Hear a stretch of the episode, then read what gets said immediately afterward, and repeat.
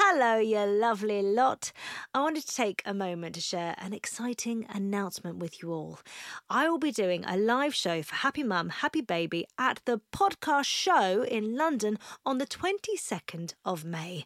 This will be a live episode of this very podcast featuring me and a very special, soon to be announced guest. Get ready for a candid conversation, unfiltered truths, laughs, invaluable, non judgmental advice, and lived experiences. Dive into the complexities of parenting while juggling work, relationships, and personal growth. And we'll be talking beyond the baby years. As well as the live episode, the show will also include a Q&A with both me and my guest. Tickets go on sale this Friday, the 26th of April at 10am, but anyone who is part of the Happy Mum, Happy Baby newsletter will be getting early access to tickets on Wednesday, the 24th of April at 10am. To sign up to the newsletter and for more information about the event, please head to happymumhappybaby.com forward slash events. I can't wait to see you there. Hey, it's Ryan Reynolds, and I'm here with Keith, co star of my upcoming film, If, only in theaters, May 17th. Do you want to tell people the big news? All right, I'll do it. Sign up now and you'll get unlimited for $15 a month in six months of Paramount Plus Essential Plan on us. Mintmobile.com slash switch. Upfront payment of $45 equivalent to $15 per month. Unlimited over 40 gigabytes per month. Face lower speeds. Videos at 480p. Active Mint customers by 531.24 get six months of Paramount Plus Essential Plan. Auto renews after six months. Offer ends May 31st, 2024. Separate Paramount Plus registration required. Terms and conditions apply if rated PG. There's never been a faster or easier way to start your weight loss journey than with PlushCare. PlushCare accepts most insurance plans and gives you online access to board-certified physicians who can prescribe FDA-approved weight loss medications like Wegovy and Zepbound for those who qualify. Take charge of your health and speak with a board-certified physician about a weight loss plan that's right for you. Get started today at plushcare.com slash weight loss. That's plushcare.com slash weight loss. plushcare.com slash weight loss. Cool fact a crocodile can't stick out its tongue. Also, you can get health insurance for a month or just under a year in some states. United Healthcare short term insurance plans, underwritten by Golden Rule Insurance Company, offer flexible, budget friendly coverage for you. Learn more at uh1.com. Happy Mum, Happy Baby listeners, isn't our community just wonderful. I can't wait for us all to meet in actual real life for our first ever get together.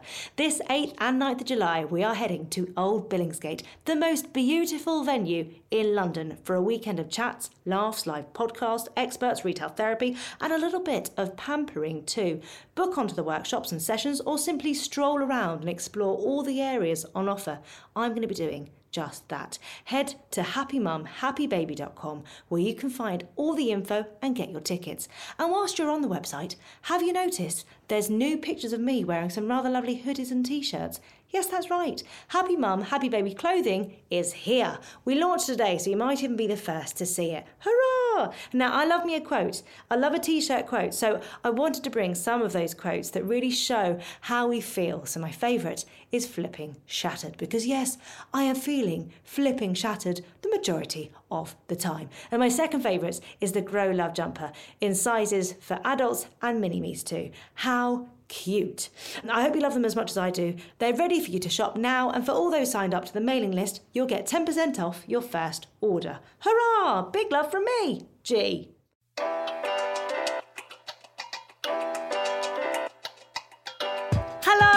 welcome to a brand new episode of Happy Mum, Happy Baby, the podcast.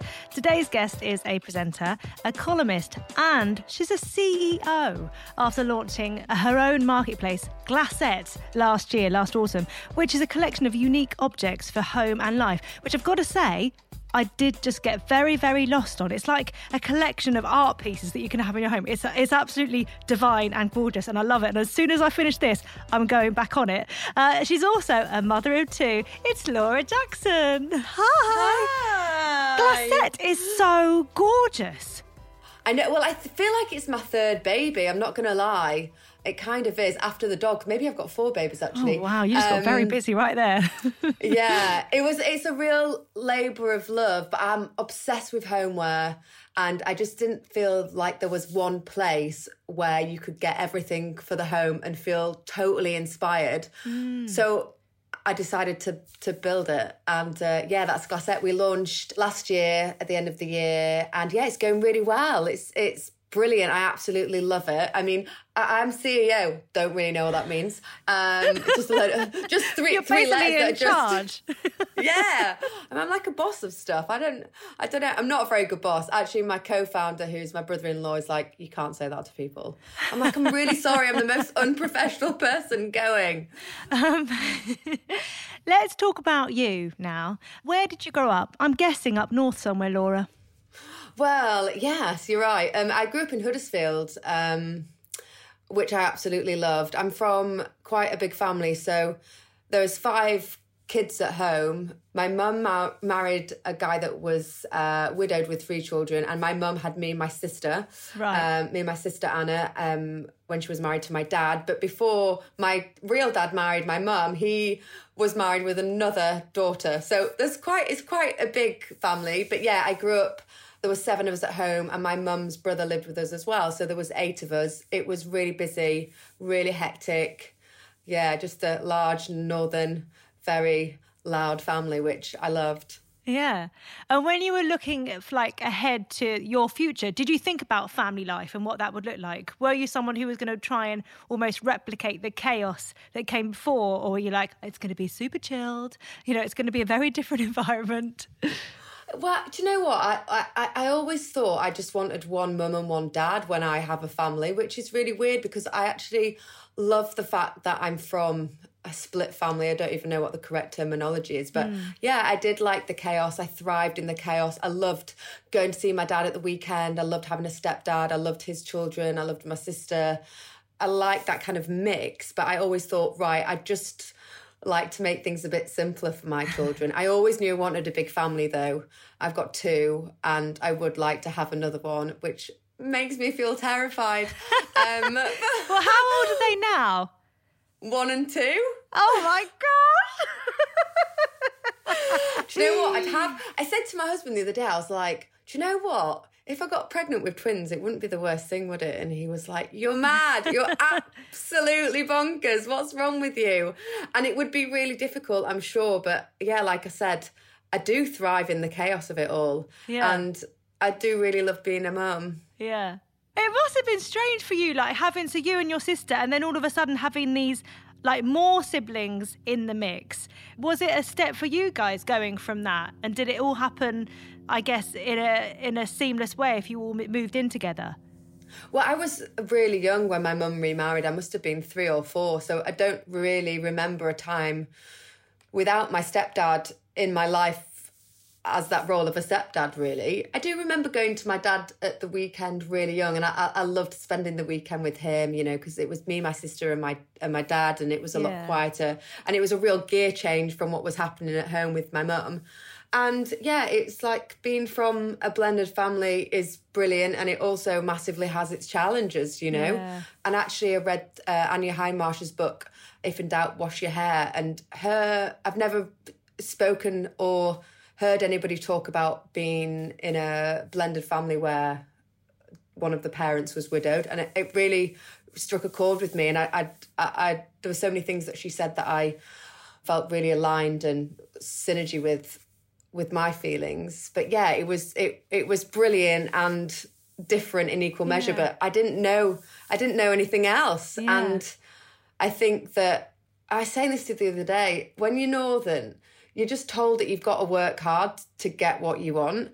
Yeah. So it's really it's difficult for me to take a break. It's different difficult for me to like slow down and not be ambitious or not to want to do some hard graft because it's always being drilled into us from an early age that oh, you work hard and you get what you work for. You know, my mum always made us have a job, even from just giving out leaflets at yeah. 12, 13, you know. So I used um, to go and um, polish someone's brass. There was an old lady up the road. She had brass that I used to polish. I thought you were going to say brass then. I was like, whoa. polish her brass.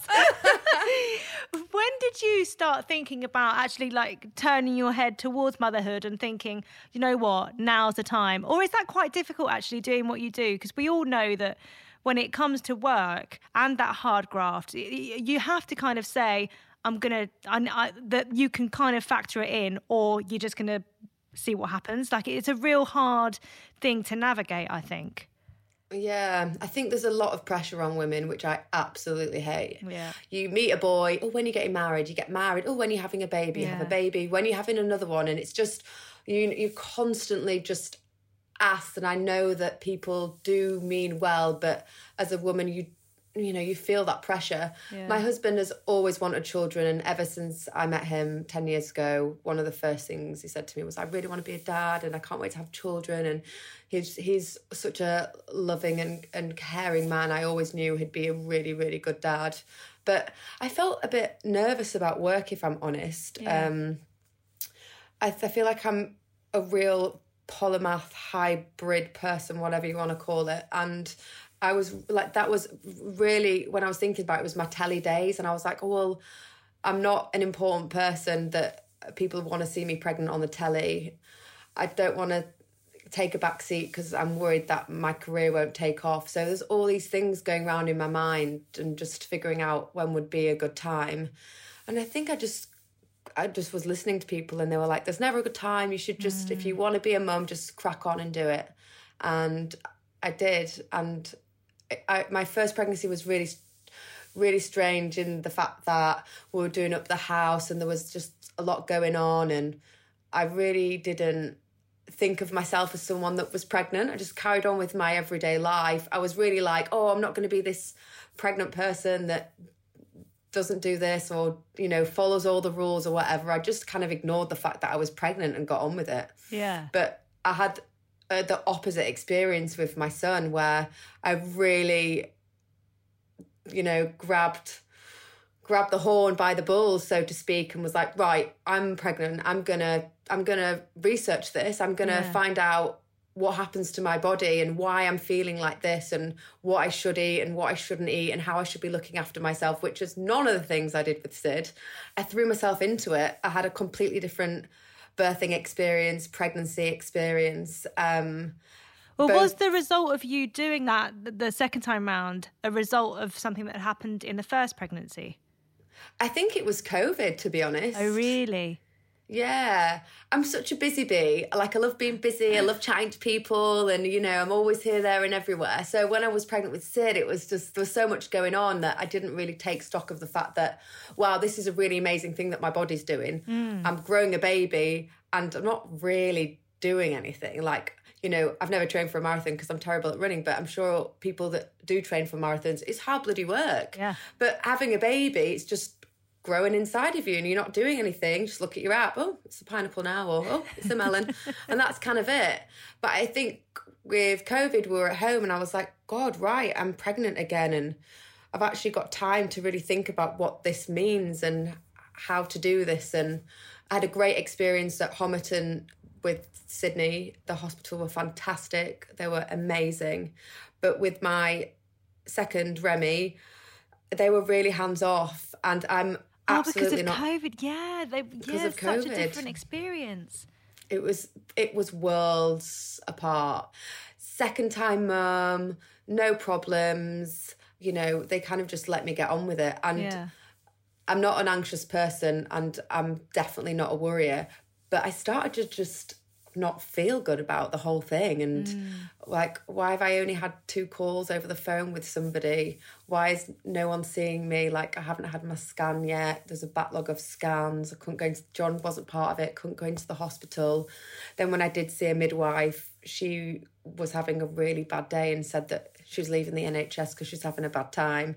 And so i kind of came out of that appointment in tears really and, and called up john. I was like i don't know what to do. I just don't this is not what happened last time. I don't i don't understand. And then I just started thinking right i need to do what i normally do in any situation and just take control and just feel really positive and look at my options. What can i do to make myself feel better? And i asked around and I found out about these amazing group of women called the Forest Midwives, and they were supported by the NHS until COVID when funding ran out for them. And they're a collective of kind of call the midwife women, as it were. They were all about continuity of care, they were all about checking in with you, great communication, everything that usually the NHS and midwifery is about Yeah. but that thing COVID threw a massive spanner in the works. So I called them up and I spoke to this lady, and she was so amazing. She was so calm and lovely, and just told me I've got nothing to worry about. There's loads of pregnant people. You're going to be fine. You're just having baby. It's, it's this, it's that. Do you want me to come round? We'll have a cup of tea and a chat. So she came round, arm in a PPE. no, and I'm I'm like the worst COVID person ever. I'm always like giving people hugs and kissing people, and in fact, a couple of people said I'm definitely avoiding you during COVID because you are far too uh, like huggy for me. So they came over, and I thought maybe I should have my baby at home. Maybe I should have a private midwife, which, by the way, is so far fetched for me. And, really? Oh my God, a private midwife? No way. Not at all in my remit of stuff. And my husband was like, no way. His dad was an NHS uh, GP. His sister works for the NHS. He was like, we don't have, he was like, who are we? We don't have a yeah. private midwife. But I said to him, we paid for our wedding by ourselves. We made sure everyone had a really lovely time. We go on nice holidays that we pay for. Why would we not put some money and resource into having a baby, which is one of the most important things in our life that's going to happen? Mm. And after some persuading, we decided to go ahead. I mean, it's not the most ridiculous amount of money, but it costs more than the NHS, which is free. But they just were amazing. Bex and Debs, they're called. And yeah, it was so wild the thought of having a baby at home. I'd never even thought about it. Yeah. And actually, I listened to your podcast with Davina about it because someone said you have to listen to. Um, and she is the most positive person to listen to as well when it comes to pregnancy and birth. Like she loves imparting her mm. joy for it, which is amazing to listen to. Yeah, yeah, I love I loved listening to it, listening to it, and I had a really great experience. Um, I had a great experience with Sid, to be honest, and I'm definitely that really annoying person that's like, oh, I'm so excited for you. You're having a baby. It's going to be this. It's going to be that. You're going to feel so empowered. And I, I mean, there was times where I was a bit like, do I really believe everything that I'm saying? Do am I am I really going to feel am I going to feel empowered or is this just going to really hurt? But I did. It was amazing, and I, I mean, actually, I have to tell you that I was going to see this lady called um, Gowri Motha. She's a what was an obstetrician at the Whittington Hospital, and she lives up the road from me. And a friend of mine, Jessie who was going to see her said, "Oh, you've got to meet Gowri. She's like all sorts of weird Hold and on. wonderful." Hold is are we talking about Jessie Ware, who has been on the podcast and talked about her, her someone that she saw, and she was like, she just chucks everything at one of her births. Is it that the same lady? That, potentially, I couldn't possibly say. Maybe. so, did you go and see this lady? I went to see this lady, yeah, and I just went for like massage and reflexology and just kind of trying to put myself in a like you know hypnotherapy trying to put yourself yeah. somewhere else when you're not feeling your best mm-hmm. is it a holiday is it is it a beach is it the wedding whatever so that really helped me research about like what would be happening with my body and then where to take myself when i felt like that yeah. um, and then these amazing home birth midwives and yeah i had 40 minutes i had my baby in Wow. 40 minutes. My sister I mean, did the, the midwife have, have enough time to actually get to you? No, no. Do you know what? I was watching Strictly Come Dancing. Love Strictly Come Dancing. Huge fan. And um, we had a curry, and it was just as it had finished. And um, I said to my husband, "Oh God, I don't feel well." Oh, I don't feel well. So, you know, when you think back now and you're like, you're obviously in labour. Uh, oh, I don't feel well. Um, and I was like, on, on all hands and knees while everybody, well, my sister and her husband, they were all just sat having a curry watching telly. I'm on my hands and knees like, oh. They're like, oh, she's fine. She's fine. And then when I called them in, called like, uh, I think I called Debbie because she lives around the corner and she was like, are you sure you're all right? And I was like, yeah, I think I'm fine. How many weeks to... were you by this point? Oh, this was exactly my due date. Wow. Okay. So everyone's just being really quite relaxed about it. well, do you know what? I'd gone out for um, a lovely Italian meal that afternoon and I had had two glasses of champagne because I uh. thought, oh, it's my due date, celebrate this. So I think I thought I have pushed myself a bit too far now. And then I was in the bathroom. My sister is so funny. She said, Do you want me to read you a book? I said, No, I don't want you to read me a book. Get your phone book? out and time me. I know. It's a, a, book called Cozy by, by a friend of mine called Laura Weir. And she started reading me this book, and I was like, You were insane. Um, and then half an hour later, I was in the living room and. Uh, my sister were trying to all fill up the pool. My sister had the blender, the blending cup, and she's walking around trying to fill the pool up with a blending cup. I thought you're be here all day.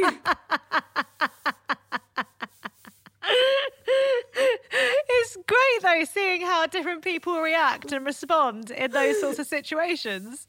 Oh my god, my poor brother-in-law was stood in the doorway, like completely white, didn't know what to do, couldn't look at me in the face. My sister was walking around with this like blender full of like water that was absolutely not going to fill the pool up, and John was just like try, like looking for towels and things. I mean, when Debbie came in, she was like, what is happening? You do this, you do this, you do this. And then I was like, oh my God, how long, how long? And she, well, I mean, I didn't say it that eloquently. It was like, how long? and uh, she was like, honestly, just two pushes and I reckon, I reckon he's out. And that was it. All done. It's crazy. My and second then, flew out like that. Literally, what about like, the third? Oh well, you shouldn't listen to people when they say about third because I get kept getting told about it was going to be a bit tricksy. But actually, my second uh, child, Buddy, had fallen off the sofa and gone straight into a coffee table that night, basically that night. And we scooped him up, and I was in hospital with him, getting him stitched up when my contractions started.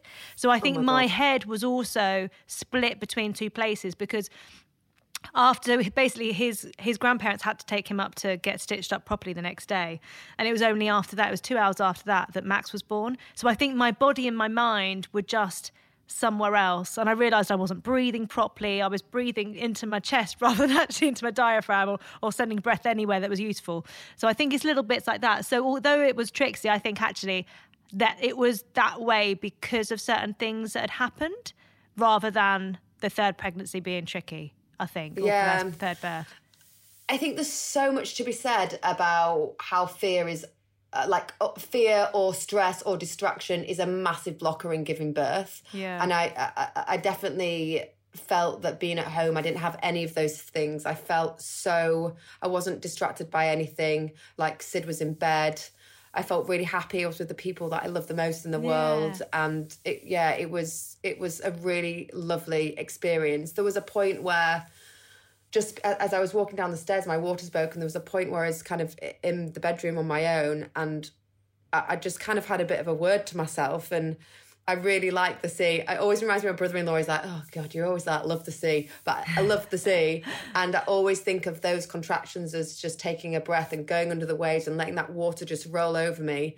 And I was just lying on the bed thinking, "I'm like under this wave, but I can either like paddle with the wave or paddle against it. I'm on this kind of like treadmill, and if I don't run and keep up, I'm going to fall off and then I've got to get back on again. So I just kind of had this, re- like, I was trying to be really headstrong and, and go, I've, I've just got to go with it. Like, my body knows exactly what it's doing. Don't fight against it. Just go with it as much as possible.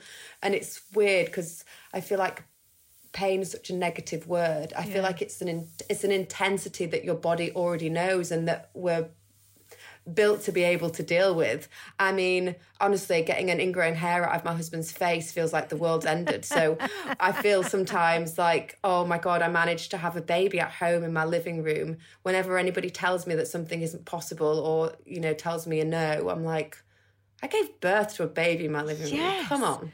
That's also how I put pain, like if we're talking about the word pain, into perspective for me. Because if something's really hurting, because I, so I gave, you know, I, have given birth three times and I have had no painkillers or anything with that, uh, with any of them. So I'm like, if I am in pain, that is proper pain. Because if I can give birth and be fine with it, then this problem that I'm experiencing right now is a real problem.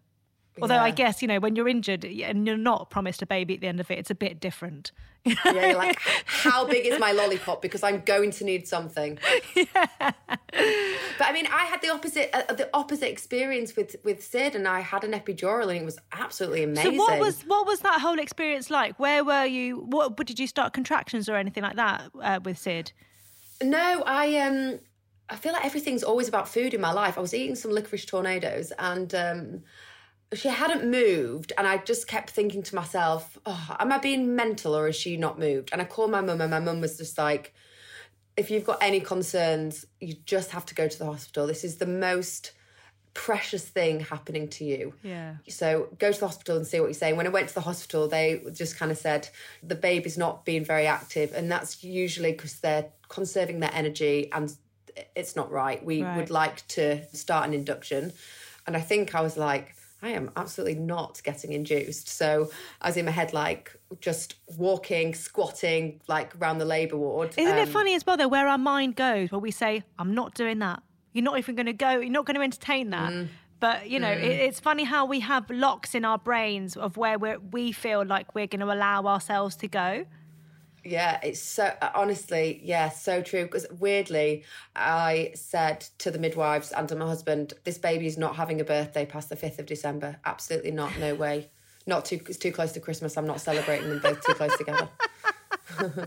and he's like, What are you on about? And on my due date, I was like, Oh my God, I've not only ever been lying to everybody else, I've been lying to myself about this whole fifth birthday thing, fifth, 5th of December birthday thing. And lo and behold, it came on the 5th of December. So I was like, Whoa. Oh. But yeah, I kind of was like, I am not being induced. This is not happening. I she literally was like, I could see her coming towards me, wheeling the bloody drip. And I was like, No. and then I said to her, Don't feel well. And she's like, She's so, this woman was so funny. She said, Are you joking? Said, no, don't know what you talk about. I said, she said, how do you feel? I said, well, it's like this period pain and it's coming and going. She just started laughing. you know, earlier when you said about how much work and how much you read up for the second child and how blasé you were about the first, is this maybe the point in which it hit you that you were maybe having a baby? I mean, I'd literally got no idea. I'd absolutely, I th- and I do think going in with no knowledge with your first is kind of well it was a good thing for me. I mean what, what you it's such a yeah, personal yeah, journey yeah. isn't it? But it, it worked it worked for me at that time. And then it was 12 hours my i think about 10 hours in my waters hadn't broke so they broke my waters and um, I think I kind of went from contracting and being in a, in a place where I'm like, okay, I'm, i know what's going on. I, I, feel in control of things to a place where I was like, I did not know that this was going to happen. And I, I this is, I, I, don't feel in control of my contractions. And I just didn't know what was going on. And I just said, I really, really want the epidural. So they got me an epidural. Then I was like, this is great.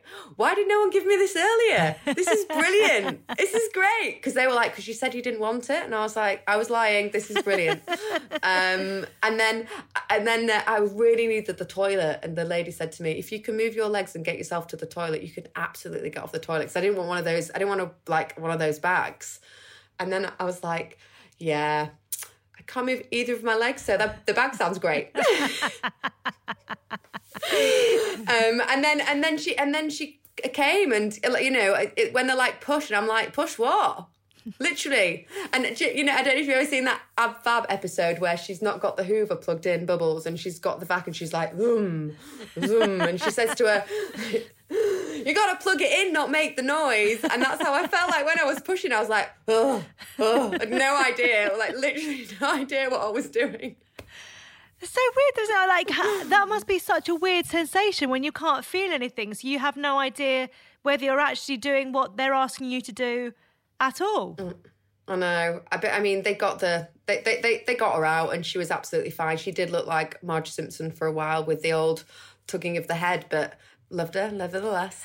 Um, yeah, it was a totally different experience. But um, I have to say, which I know that you'll know about, not having any of the, you know, the I mean, pain relief sounds like a horrible, uh, not the right thing to say, but you know, not having any of the meds that are offered yeah. to you, my recovery was like, I, if someone said to me after the day after Remy was born, I'm so sorry, you got to do this job tomorrow, I'd be like, oh, I feel fine. But with Sid, it took me quite a long time after the epidural and after the kind of medication of the hospital and um, to kind of feel like myself again. Yeah. But then I don't know whether that's a first baby, second baby, your body knows what's going I mean, I don't know. It's hard, isn't it? And what's interesting as well is for you going into the second birth, having had that experience as well, I think there is something So I started going, yeah, definitely going into my second. I even though the first was pretty plain sailing and textbook, I felt a little bit apprehensive going into the second. Kind really? of, yeah. yeah, like you know, you know, then, yeah, you know what that those sensations are, and also in my head I was like, well, that one went well, so what's going to happen this time?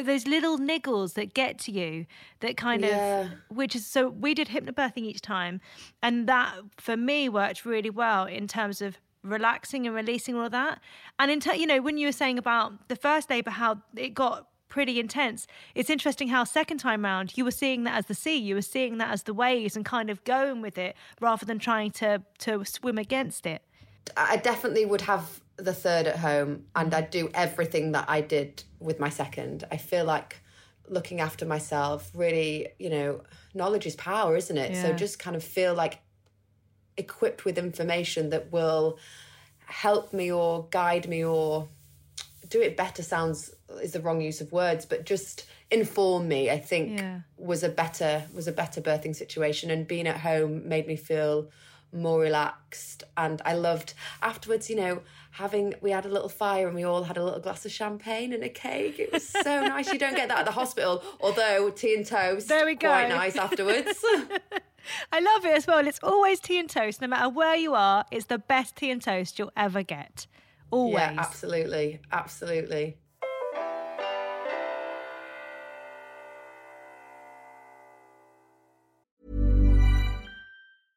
Cool fact a crocodile can't stick out its tongue. Also, you can get health insurance for a month or just under a year in some states. United Healthcare short term insurance plans, underwritten by Golden Rule Insurance Company, offer flexible, budget friendly coverage for you. Learn more at uh1.com. There's never been a faster or easier way to start your weight loss journey than with PlushCare. PlushCare accepts most insurance plans and gives you online access to board certified physicians who can prescribe FDA approved weight loss medications like Wegovy and Zepbound for those who qualify. Take charge of your health and speak with a board certified physician about a weight loss plan that's right for you. Get started today at plushcare.com slash weight loss. That's plushcare.com slash weight loss. Plushcare.com slash weight loss. Uh, what was it like meeting Sid and becoming, you know, having your firstborn in your arms? Oh, it was really amazing. I, I think because with the with with Sid, I hadn't really thought about what my life was going to be as a mum or with a child. It's definitely different one to two. I'm not sure if you if you found this. One's like having a little accessory. You can bring it around with you. It'll sit in the corner. When it's really little, it'll just sit in its seat while you can have a glass of wine with your friend. And when you've got two, it's like running a zoo. you know, you've got one in one. I mean, I can't imagine what it's like with three. One in one place, one in another. It made me feel all kinds of amazingness about my mum having to get five people out of the door to school. Mm-hmm. She deserves a medal. Um, but it was just really, it was just really, really lovely. I mean, you think your child, don't you, is just the cutest most gorgeous thing ever. I did look back at some pictures the other day and I said to John, she looks like Ross Kemp. I can't believe we ever thought she was so amazing. I remember a midwife saying to me early on, for the the that it takes 24 hours for your baby to look like the baby you think you're going to get. For the first 24, mm. they're a bit shriveled, they're a bit, you know, they're not quite as you think they're going to be. They will grow into what they grow into that. I remember yeah. seeing the babies and being like, "Aha, I see that now." It's mad. John said to me, "Hey, did you hear what the midwife said? They checked for a bum hole." I'm like, as if that's the first thing that you've said to me out of all of this experience.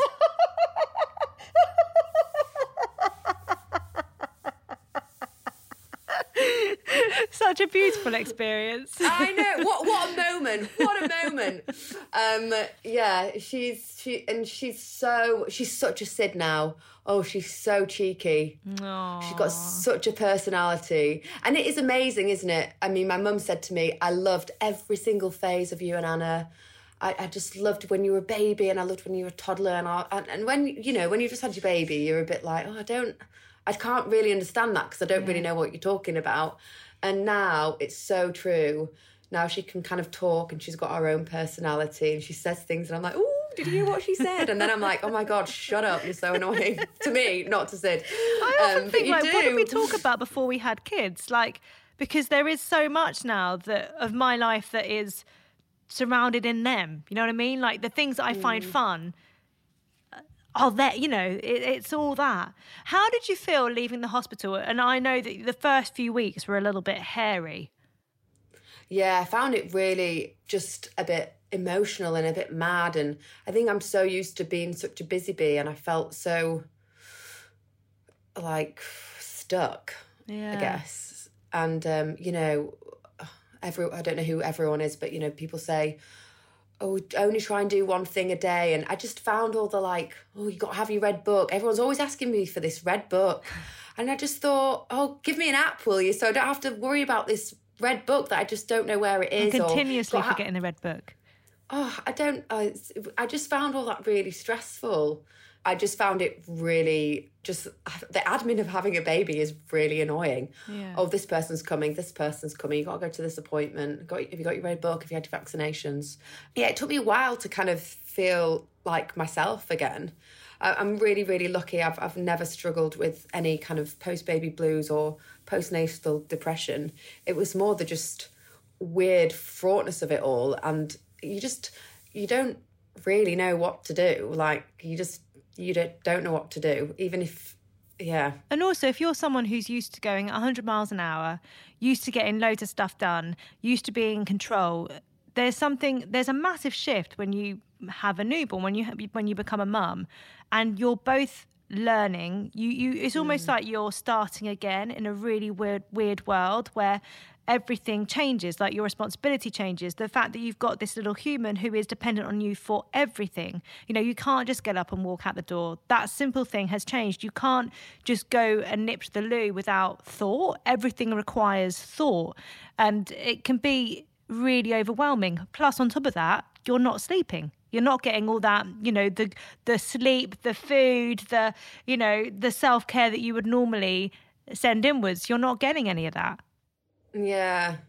I mean, oh, my aftercare with Remy was again so different. I think after Sid, I just ate rubbish food, stayed in bed and watched telly and just cuddled, and it was really, really lovely. But I wasn't really looking after myself or nurturing my body that had grown a baby birthed a baby and then was recovering from all of this. Mm. Whereas with Remy, you know, the things that I've read and the the research that I did and the work that I'd done kind of led me down the path of, well, you need to recuperate and look after your body and nourish your body and take care of your body. And I I was eating better and like drinking I mean it sounds mad drinking water, but with Sid, you know, I'd just be probably like grab a can of something fizzy and think that that was okay. And in my recovery, I remember we went to Sri Lanka when she was about nine or 10 months. And I look back at those pictures and I, and I think, oh, I was really happy. And,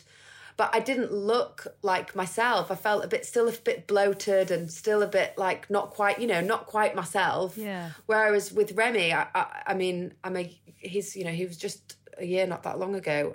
I feel great and so normal. And maybe that's why I'm like, oh, ready to have a baby again. It, it, it's just such a personal journey. And I was two different people with these two different pregnancies. Yeah. It's absolutely mad. And I suppose I just, with my first pregnancy, I didn't want to be, I didn't want to be that person who was all about having a baby and all they did was talk about the baby. Um, and then when you've got a baby, you just don't care. No. You just think, I just want my family to be happy and um, I want them to be healthy and safe and yeah. Your second pregnancy, you didn't share publicly until you were about eight weeks. It was eight weeks until your due date that you shared that you were even pregnant the second time round. Yeah. I thought maybe it was COVID, but then in the post that you did share, you you shared you said something about you didn't want work wise to people think you were less capable, which is fascinating as well when you think you're already a mum, you've already done it, you've you but even at that point, and I wonder actually if it's because it is part of it is lockdown, is COVID times, work is already a weird place. To so to add something else to that, you know, whether your mind was like, nope, not going to do it, just going to keep going. Yeah, I don't. It's so funny, isn't it? People there's so much has changed in the world in the last two years not just mm. covid but you know diversity inclusion you know how people would think about pregnant women in the workplace for instance yeah. and all of these are really positive changes um, but i think yeah i was just I, I think i was just worried that I, I think i'd had a situation where somebody had found out i was pregnant and i, I i'd um I was restricted. I can't really remember, but there was definitely a reason for me not wanting to share it. I've I've always I think with broadcasting as well. For some, I mean, you know, I'm kind of still thought about as new talent and the opportunities are, are, few and far between and i just didn't want anything to affect that yeah which sounds absolutely mad now saying that out loud but i guess that's truthfully and honestly how i felt i didn't want to give people another reason to not employ me There's enough of those, no joking. but you know, like I, would you know, yeah, I didn't want to give people another reason not to employ me or not to think about me. Yeah. Well, now that, that you are, a bit, sounds a bit dark and deep. Sorry. No, no, but that's that's a, that's some that's a reality that so many people face in terms of you know being in the workplace, how, when do they share? Or going for jobs when do they share that they're pregnant? Or that they're you know that's the next steps that they're thinking of doing. There's i think there are so many things going against women in terms of pregnancy in terms of birth and having kids that it's it feels like a difficult area for women to to share in that space because they don't want to be you know put into a labeled and then be told that they're not going to be able to do the job to a sufficient standard because they've got other commitments. Yeah yeah it's it's mad, isn't it? It's really mad. Um, but I think that's uh, like owning a business that's you know the i want to take all of my learnings and make sure that i create a good culture that is a really transparent workplace where people can communicate and don't feel any sort of nervousness to go away and have a baby and take the time that they need because that doesn't make the doesn't make them not capable at all if anything i mean remy was born in december and by mid January, I'd already thought about a business idea that then I spent nine months working on and delivered Glassette at the yeah. you know at the end of that year. So I do. I don't know if you think the same, but I feel so creative when I'm pregnant and just had a baby. Mm-hmm. It's crazy. Those like mental juices are absolutely going, and you just feel like if I can grow a baby inside of me, I can do anything. So it's this like lovely confidence and feeling empowered to take on the world. And how are you managing to juggle now? I mean, it's the big question that is asked of a lot of parents, mostly women, let's be honest. Um, All women. In... Nobody ever would say to my husband, How are you managing work and kids? Nobody ever says that to him, and it really annoys me. No one ever says working dad. They're always like working mum. It's so annoying, isn't or it? Or they ask you how, I always get asked, you know, what's Tom like as a dad? If I was ever, if Tom was asked what's G like as a mum, I'd be like, piss off, you know. But there is that thing about balancing, and and and I would say for us, we have to once a month kind of sit down and go, what's working, what's not you know and it is that i think it's between you as a couple or you know however you know whatever your situation is to kind of go this is both of us. It's not just me. How are we going to juggle this to make this situation work? Because it's not, you know, is it the case that one of us works and one of us looks after the kids? Is it the case that both of us work? Because for lots of people financially, they have to. And in that, in that case, in that situation, you know, what, what, how do we manage the, the children, the situation that we're in? But I think mm. for us, it's definitely an ongoing, an ongoing balancing act. I would say that's how I would describe it. Yeah, it's John's amazing. He's he's really brilliant, very nurturing, very patient, really kind, gives as much time as he possibly can.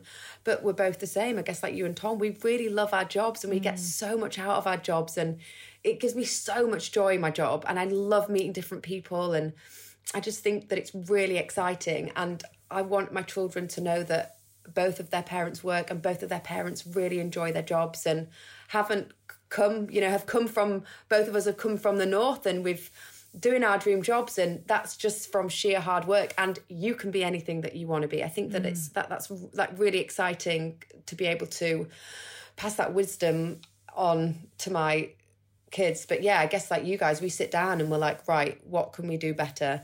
We try and go out for dinner, you know, once every other week, try and do something nice together. Then at the weekends, try and do something really lovely with the kids Jess has been such a great friend to me, especially with loads of mum stuff, because she's such a great mum.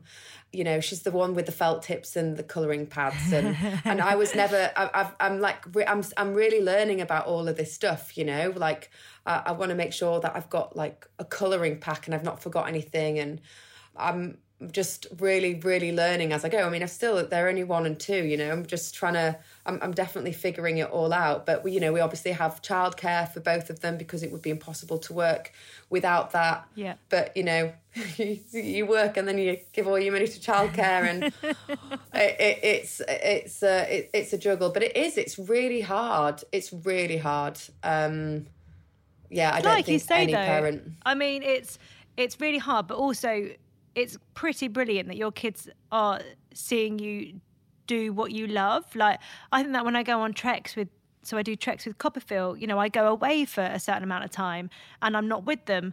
And I could either spend that whole time really pining for them and thinking, what have I done? Or going and making the most of it and making the most of that experience and just completely loving being out in nature and then coming back and having them see that mum's gone off and done that and that mm. they can do that. Like it doesn't, I think it's just really important and great that kids can see parents do that. Laura, if you were going to write a letter on motherhood, who would it be to and what would you say? It can be to a person, it can be to yourself, it can be to an object, it can be to your kids, whoever you want. Maybe to Sydney, I think, or the or, or both of them. I, in fact, weirdly, when they were both born, I bought them both a book, and I write in it. I write them letters. Ah. Um, I did this like, in pregnancy. Yeah. So every birthday or any like event where they've done something. So, you know, when Remy started walking, I, I kind of like wrote him a little letter. So I think it would be writing them a letter, just letting them know how I'm doing it and that I'm really trying my best. Aww. You clearly are. yeah, it's hard. It's hard, isn't it? Because you, you, th- you, it's there's no there's no right or wrong way. Again, like it's like pregnancy, isn't it? You just it's just such a, a, a, personal thing of you know the sleeping and the discipline yeah. and what they eat and and yeah, it's um, but but it makes you a more well-rounded person, mm. which I always think is is a good thing. Uh, we finished the podcast with you finishing three sentences. Are you ready? Yes. Being a mum means being as selfless as possible and being really patient and really kind in its truest form. Since having children, I have learned so much about myself and it's crazy that these small people have managed to teach me more than I ever thought was possible and all about unconditional love, which I thought I knew about, but I really didn't. Mm. Final sentence I'm happy when. I'm with all of my family and it's really chaotic and everybody's sat around the table eating, having a really lovely time. And I go to the toilet or I'll take something to the dishwasher and I look over at everybody. And in that moment, I'm like, oh my God, this is my life. I love the fact as well that it's around the dinner table because one thing we haven't actually touched on is how much you absolutely love food. And that must be a joy in itself seeing your kids in like do they enjoy food to the same extent that you do? Oh, that must yeah, be lovely. I'm, i mean, my son is one, but he looks like a 12 year old. He's absolutely huge. my, my, husband calls him Chunky Chip. it's massive. Um, yeah, I love food. It really is the vehicle for everything. Yeah. Uh, and my my dining table really anchors my home. It is where I come and put the keys, the shopping, the kids' colour, the kids' paint. We have wine with friends. John and I have dinner. We have Sunday roast. It's just the place that I feel. I don't know, like I gravitate to when I walk through the door. I really, really love it. And yeah, food is a, a huge part of my life. I love cooking.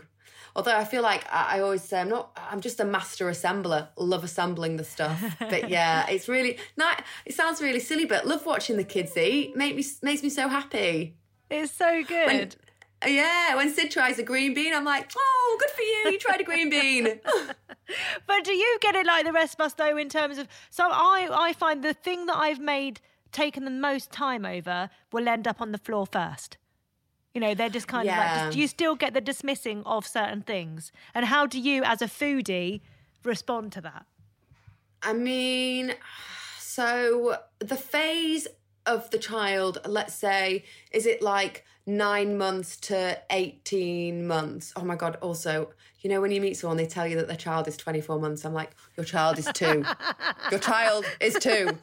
Um, but like between like that kind of age when they just throw everything on the floor, it's, I spend most of the time actually on my hands and knees cleaning stuff up off the floor is really not that glamorous.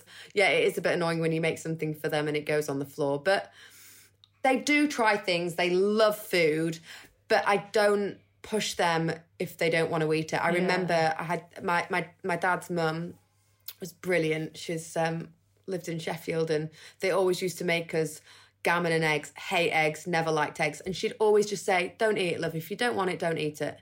And I always really respected her for that. She never forced me to eat my food. So, oh, that's the dog. If I'll say to her, just try it. If you don't like it, I'll make I'll make some pasta. That and that's it. And that's like the default. So yeah, that's kind of working so far. God, I hope they don't grow up and hate us. It's just, it's so fearful, isn't it? I'm like, God, you're going to be 18 and then you're going to be like, shut up, mum. I think we've got to just prepare for the fact that there probably will be phases where they do say that they hate us, and that's okay because we all come back. Well, the majority of us come back to our parents, you know, and yeah. we become. I think it's just a part of of growing up and finding your independence and stuff. so fingers yeah. crossed. Oh, I know. We'll just we'll, we can just all live. All the mums can live together in some sort of really big, beautiful house and drink lots of wine. Oh God, that would be great. There we yeah. just a vat, a vat of wine somewhere. there we go. Thank you so much for coming on the podcast. It's been an absolute pleasure. And literally, I am now going to go and just scroll through Glassette and just lose myself in it. Oh, honestly, I'm such a huge fan of you and everything that you do. You're amazing, and I, I think you know that I've loved and stalked you for all of the time. Um, but yeah, I think you're such a great per- you're such a great person and a great role model. And oh, I'm you. so honoured to be on this podcast. Oh, I can't believe it. so so much. Thank I've been you. like made it on the podcast. you're here.